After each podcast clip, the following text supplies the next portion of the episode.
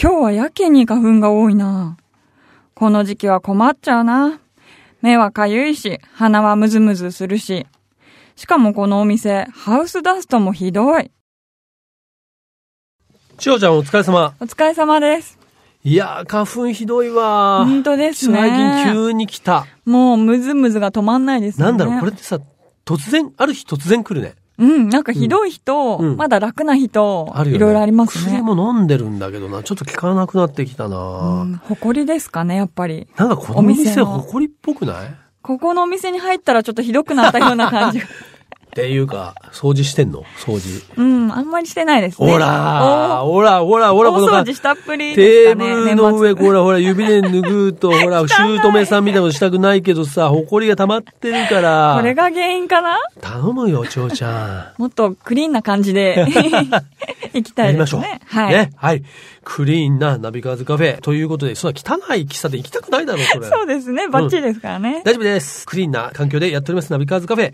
じゃあ、早速今日のメニューを紹介してください。はい、今日のメニューは、バイシクルナビ最新号発売です。はい。3月20日、明日ですかね、バイシクルナビ最新号発売になります。バイシクルナビは今ね、期間でやってますので、三月に一遍ですから、はいお待ちいただいた方も多いかなと思いますが、ね、この春、自転車の季節の始まりなんですよ。はい。乗りたくなるでしょ自そ転車うですね、やっぱ暖まあかちょくっとなる今言った。とま。あ確かに花粉っていう問題はあるんだけど、まあそれは置いておくと、やっぱ春になると暖かくなって自転車に乗りたくなる。ということで今回のバイシクルナビは、自転車の底が知りたいという Q&A をやっていまして、はい。まあやっぱり自転車再入門ってテーマなんですね。はい、はい。で、なんでかっていうと、自転車ってみんな乗るでしょ結構小さい時からう。ん、乗る、乗りますね。日本では、い日本人ではほとんどの人が自転車に乗りますから、ただ、自転車って子供の時は乗ってるんだけど、うん大人になると、まあね、お母さんが子供を乗せたりするのはあるけど、基本的には結構自転車乗らなくなっちゃう人多いんですよ。そうですね。足もやっぱり電車とか車になっちゃいますもんね。そうでしはい。なので、そこで再入門ということで、改めて、だからそのさっき言ったお母さんが子供の送り迎えするのとはちょっと違って、はい。楽しみのために、まあ、ある意味趣味として自転車に乗りましょうっていう、まあ、そのために、こう、いろんな Q&A をやるっていうのがね、今回の特集なんですが、例えば、結構自転車に乗って交通ルールで、わからないこととかないああ、そうですね、うん自転車ですごい習ったって記憶はないので、なんか独自の、それこそ。そう。まあ、まずね、自転車は車道と歩道、どっちを走ればいいのとか、あーはいはい。これわかる車道。そう。まあ、車道なんだけのど、端っこでそう、すか車道の左端なんだけど、なぜかというとね、自転車は軽車両といってね、うんまあ、あの、歩行者ではなく車の仲間だからなんだけども、まあ、これも、うん。意外と知られてなくて、ね、車道は怖いから歩道。うんまあ歩道も通行しても場合によってはいいんですけど、はいその代わりやっぱり歩道というのは、電車通行可のところは乗ってもいいけど、そそれ以外はやっぱ降りなきゃいけないとか、うんいろいろルールがあったり。あとは今度車道を走ってると、例えば車道の左端を走ってると、そこがそのまま左、左折車線にあーなってしまうことってあるでしょ、はい、そうですね。でも自分はまっすぐ行きたい。はい。これどうすればいいのとか。これは、まあ正解を言ってしまうと、これは自転車はその左折車線を、まあ無視というか、でも直進していいんですよ。あ、オッケーなんですね。 OK なんではす。い違反ではないんですね。うんまあそういうこととか、まあそれは交通ルールに関すること。それからあとはね、自転車のまあ乗り方とか、メンテナンスに関する、今更ちょっと、ものが自転車だけに、うん今更ちょっと聞くに聞けないっていうことあると思うんですけども、そうですねはいまあそういうことを特集しようということでやっておりますので、まあこれをね、読めば自転車に乗りたくなることを受け合いなので、ぜひ明日発売です。3月20日発売のバイシクルナビ、ぜひぜひえーね、注目してください。全国の書店、あるいはね、インターネット、ウェブ等でも買うことができます。よろしくお願いします。というところで今日のメニューも紹介したところでぼちぼちカフェをオープンしましょうリラックプレゼンツナビカーズカフェオープンです今日のオープニング曲なんですがいつもこのカフェ、はいどっちかというとねオーナーである私の趣味を優先して曲をかけてもらってるんで、はいまあ、今週、まあ、来週ぐらいはちょっと千穂ちゃんプレゼンツでいきたいと思うんお、だけど譲っていただけるんですか譲ります。だから今の千代ちゃんのまさに、iPod とか iPhone とか、まあ何でもいいんですけど、ミュージックプレイヤーにはい入ってるもんから取って出していきましょう。はい。じゃあ今週は何行こうか今週はですね。一番ヘビロテのやつ行こうヘかビロテ、あの、高校の倫理の授業で、はいなんか何度も人は生まれ変わるよっていうので、教わった曲があって、ここの倫理で教わってくる。倫理の授業で、なはんい、だろうみんなで聴いた曲なんですけども、はい中島みゆきの時代。おほほほほほ そここれを来たか。はい。回る回るよ、時代そはのそ回のる。通りです。いいですね。私世代はバッチリです。では、今日のオープニング曲は、中島みゆきさんで時代。自動車雑誌ナビカーズとリラクゼーションスタジオリラクがお届けするリラクプレゼンツナビカーズカフェ。カフェオーナーことナビカーズ編集長川西圭介と看板娘、小田地方のナビゲートでお届けしています。オーナー、お客さんがいらっしゃいました。こんにちはいらっしゃいませ。こんにちは。二輪のジャーナリストをしております。松井努と申します。はい。松井さんに来ていただきました。なんか今、あの、入ってこられた時に、はいなんかこう、ちょっとね、おじいちゃん感出し ていまや、したけど、渋い、渋い感じがして。実際の松井さんはは、いね、二輪業界切ってのですね、イケメンなんですけどもいや、まあ松井さんは本当にね、あの、あ、そうだ、そうそう、いかんいかん、最近にオーダーいただかないと。あ、そうですね。ナビカーズカフェはですね、はい美味しい、まあ、コーヒー、紅茶、何でもご用意してるカフェなんで、はい松井さんのお好きなものを何でもご注文ください。そうですね。あの、普通のドリップコーヒはいはい。ーください。あ、ドリップ。はうちはハンドドリップ美味しいですよ。うん。あ、くるくる回すやつそうですナね。ビカーズカフェか、ブルーボトルかっていうことですから。はい。じゃあ回してきます。 回して、回してくるの豆からね、ちゃんと聞 いてね。はい。豆はいわかりました。お願いしますえーじゃあ、ナビカーズカフェのスペシャルね、ドリップコーヒーをご用意する間にですね、松井さんのご紹介をさせていただきたいのですが、松井努さん、1963年東京生まれでいらっしゃいます。我々からすると、まあ、オートバイ雑誌ですね、主にお名前を、そのお名前を見ないときは、好きはね、ないという感じなんですが、ウェブサイトあるいは映像ですね。そういった、まあ、試乗機ですとか、それからプロモーション映像なんかもね、でも活躍されておりますやらが、せええ、あとはですね、一方で海外の主にオフロードレースなどにも参戦されておりましてですね、バハ1000あるいは有名なダカラリーなどもですね、参戦されているということで、まあまさにどうですか松井さん、もう業界何年ぐらいありますいやね、これね、さっき数えてみたんですけど、はいかれこれ僕30年ぐらいになるんですよ。 ?30 年業30界年。長いですね。長いです四半世紀以上ですね。ベテラン。まあ、ベテランの域にはなるんですけど、なんか田舎の青年団みたいで、相変わらず、この業界って若い人がなかなか入ってこないんで、そうなんですよね。ええなんかあれですよね。僕なんかもね、今年50にならんかというのに、なんとなく気分的には業界では若手のつもりありますもんね。若手ねなんか若手感あるじゃないですか。うん松井さんは見た目も若いからね。松井さんも言ってももう50代でしょ50代ですよ。 50代で若手ってええちょっと問題ですね。もう50今年54になりますから、ねそんなな、ええ見えないからね。あの、バイクの今のユーザー層の一番のコアなあエリアですよそうね。か、今ね、そうなんですよね。調べによると、二輪を、まあ、新規、新車で購入してる人の平均年齢が52、3なんですよそうですね。まあ、つまり、ええ僕はね、松井さんより、まあ、少し下ですけども、まあ、我々世代っていうのは、まあ、いわゆるバイクブーム。まあ、1970年代後半から80年代にあった。まあ、その直撃世代ですよね。そうですね。んもうまさにその時期に、はいえーまあ、青春時代を過ごした。まあ、青春時代というにはもう少し年は取ってましたけれども、はい僕なんか、あの、ちょっとバイク乗り始めるのが遅かったので、あそうなんですかそうなんですよ。実はね、バイクっていうよりも、車、早く行きたいなと。もう子供の頃から車が好きだったので、はいそっちの予定だったんですけどね。はい。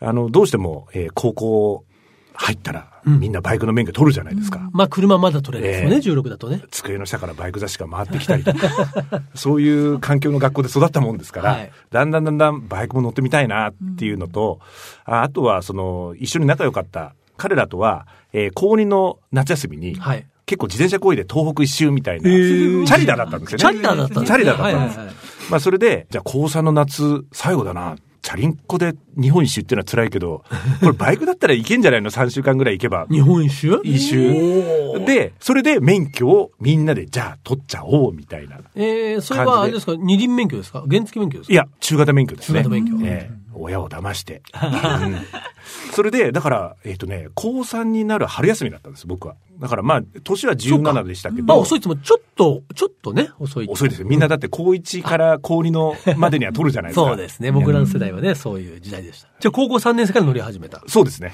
自分の最初のバイクって覚えてます覚えてます。CB400T、ホーク2ですね。あー、僕教習車でした、それ。教習車でしょ、うん当時の超絶不人気車です よ。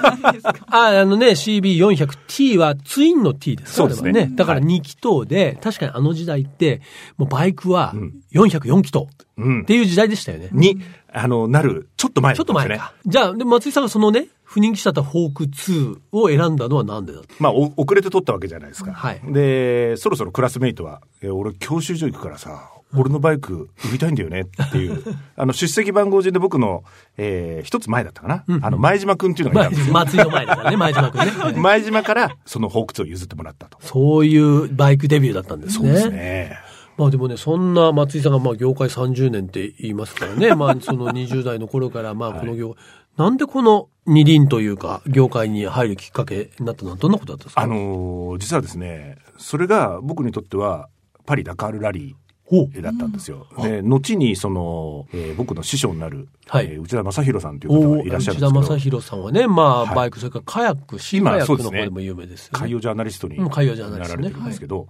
まあその方が、たまたま僕のその東北一周した同級生が通ってたバイク屋と一緒のバイク屋に内田さんが来てたんですよ。なるほど。で、内田さんは当時、パリ・ダカールラリーに参戦をしていて、まあ、その話をバイカーさんに聞いたんですね。はい。で、そこで聞く、その、出てる有名なドライバー、F1 ドライバーとか、うんラリーのドライバーとかの名前を聞いて、そんな人たちと一緒のレースに出られるのあーって思ったわけですよそっかそっか、ええなるほど。でもあのね、ラリー特にパリ高なんていうのうはんすごく面白いなと思うのは、そういうトップドライバーと、まあある意味市民ドライバー、ライダーが、そうですね。一緒ど、どちらもエントリーできるじゃないですか。そうですね。そこは面白いですよね。うん、今で言うとこのなんか市民マラソンみたい ね な。そうですよね。感じでうん。で、そこにすごく痺れてですね、はいあの、内田さんみたいな仕事すればいけるんだっていう、まあ、非常に短絡的な、はいはい。流れの中から、まあ、この仕事に就いたと。ええまあ、内田さんもこういう仕事をされてたので、うんまあ最初は多分、まあ差し詰め当時で言うとやっぱ雑誌ですかね。そうですね雑誌の世界にええもう入り込んで。入り込んで。うん。じゃあそういう編集でそうですね入ってで、結局そこから、まあ、パリ高行けたわけです よね。行きました。うんあの、まあ、内田さんの下についていたおかげで、んえーまあ、そのパリダカールに当時通ってる日本人の人たちっていう、まあ、要は一つのこうグループみたいになってたんですよまあね。ココミミュュニテニティがィがああっってて、でその中で、えー僕は柴田哲孝さんっていう、今、あの、作家として非常に有名な方なんですけど、えー当時はやっぱりその雑誌の仕事をされていて、で、その方が、えーダカールに行くよと。ギャラがなくて、スタックした時に元気に押せるやついないかな。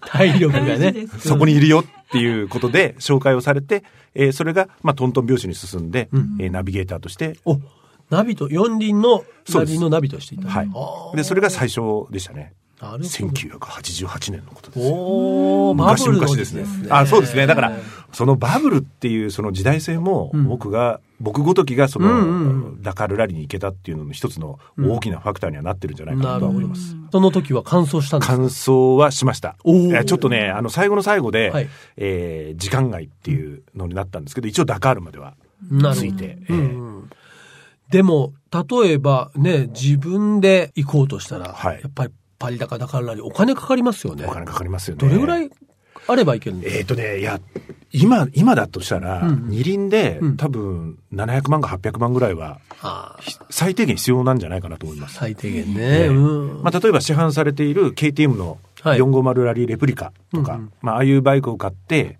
300万から400万ぐらいですよね、車両代。はいはい。プラスエントリーフィーがに多分150万か200万ぐらいすると思うので。エントリーフィーで。えはいはい。えで、あとはその、自分がスタート地点まで行くとか、今南米なので、そうですね南米まで行きますとか、あとは、まあ、行っても自分とバイクだけでは、そのなかなか走りきれるもんではないので、はいサポートを誰かに頼むとか、そういうのを考えると、まあ、大体重ねていくと、700万、800万ぐらいにはなるんじゃないかなと思います。それがもう四輪になったらもうこれは ね、さらに跳ね上がるわけですよね。そうですよ。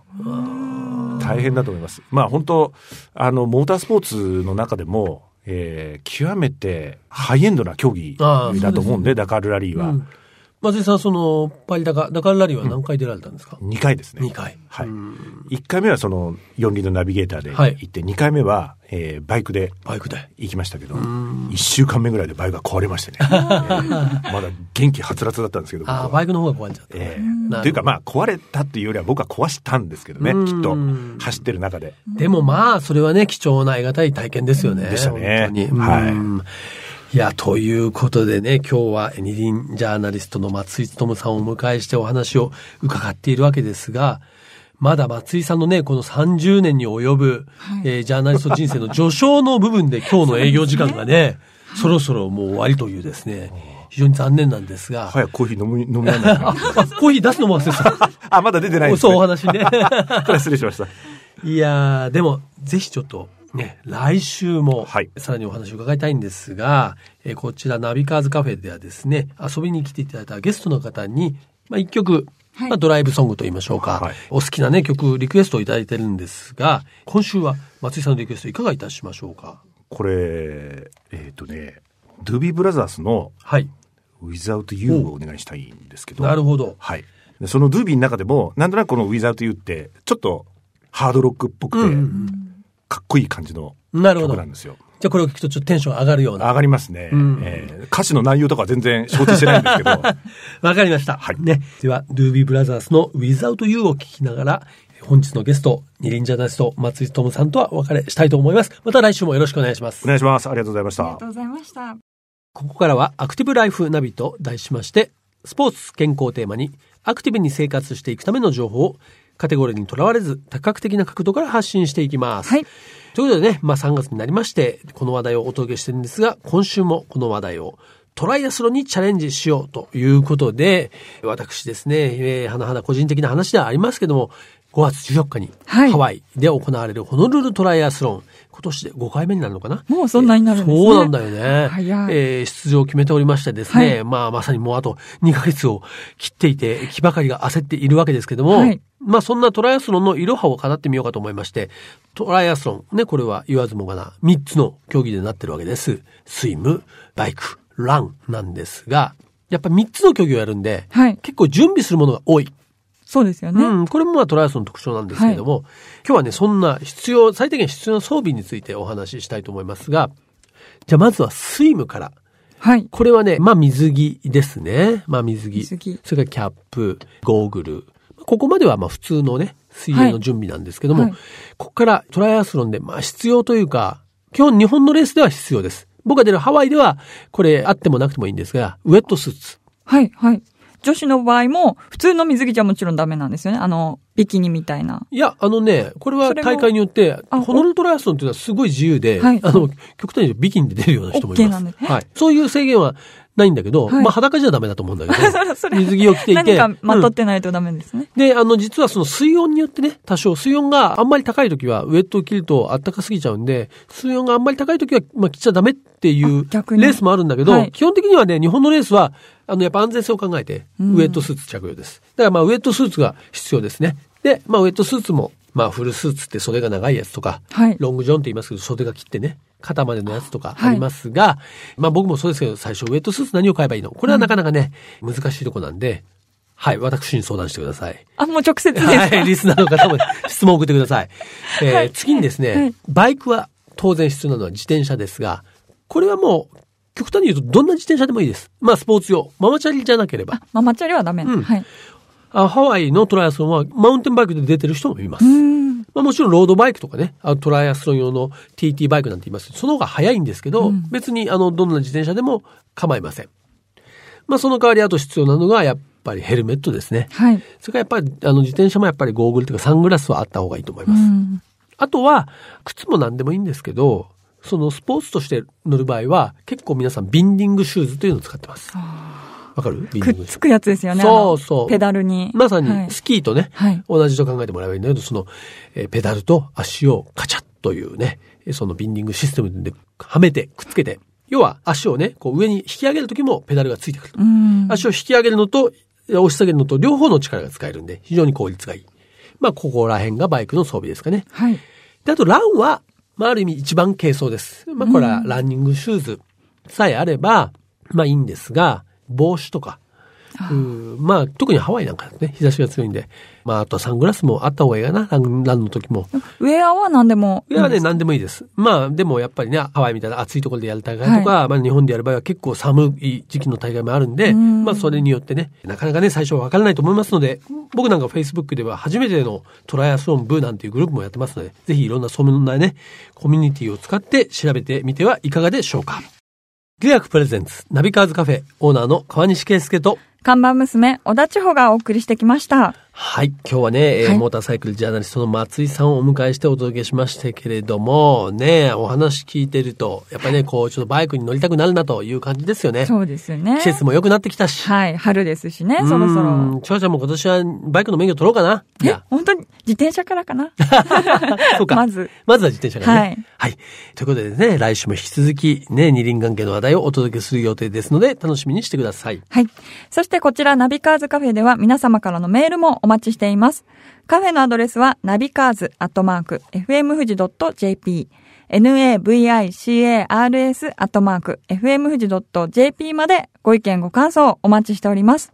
毎週日曜日午後4時からオープンする車好きが集まるカフェナビカーズカフェまた来週ですお車運転中の皆さん安全運転でお願いしますリラクプレゼンツナビカーズカフェオーナーの川西圭介と看板娘、小田千穂でした。それでは皆さん楽しいドライブを来週もご来店お待ちしております。 Have a good coffee and drive